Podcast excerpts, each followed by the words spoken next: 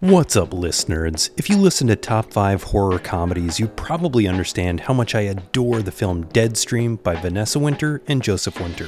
I recently joined past Force 5 guest Derick McDuff to chat about it in depth on his podcast Underrated. Here's an excerpt.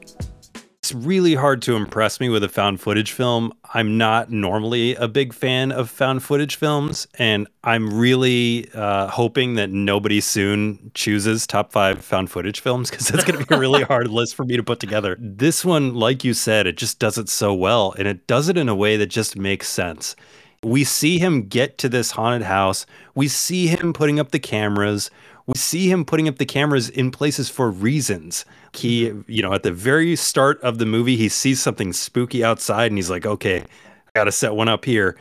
Then he he walks us through his wristband, which has a button on it that basically allows him to switch from view to view. So he's doing that intentionally for his viewers, also us. And I think that it just sets that up in such a smart way. And then he's also got that tablet so we can see different screens at a time. We could see those interactions and everything just works and makes sense. It's just so well put together.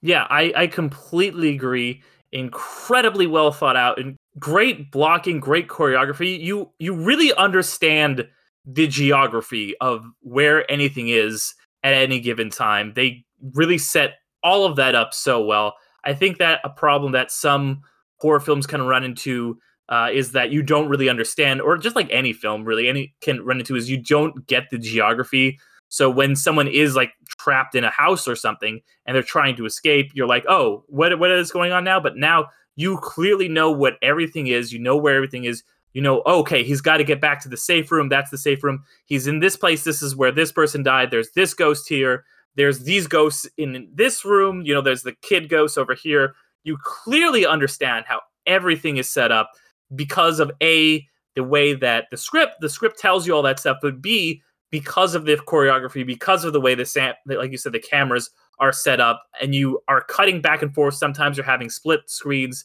It's crystal clear at all times what is happening Click the link in the show notes to listen to the whole episode or search for the Underrated podcast wherever you're listening to this. Stay safe, stay sane, and let me know what you thought about the episode afterward. I'll talk to you next week for the Force 5 Halloween special.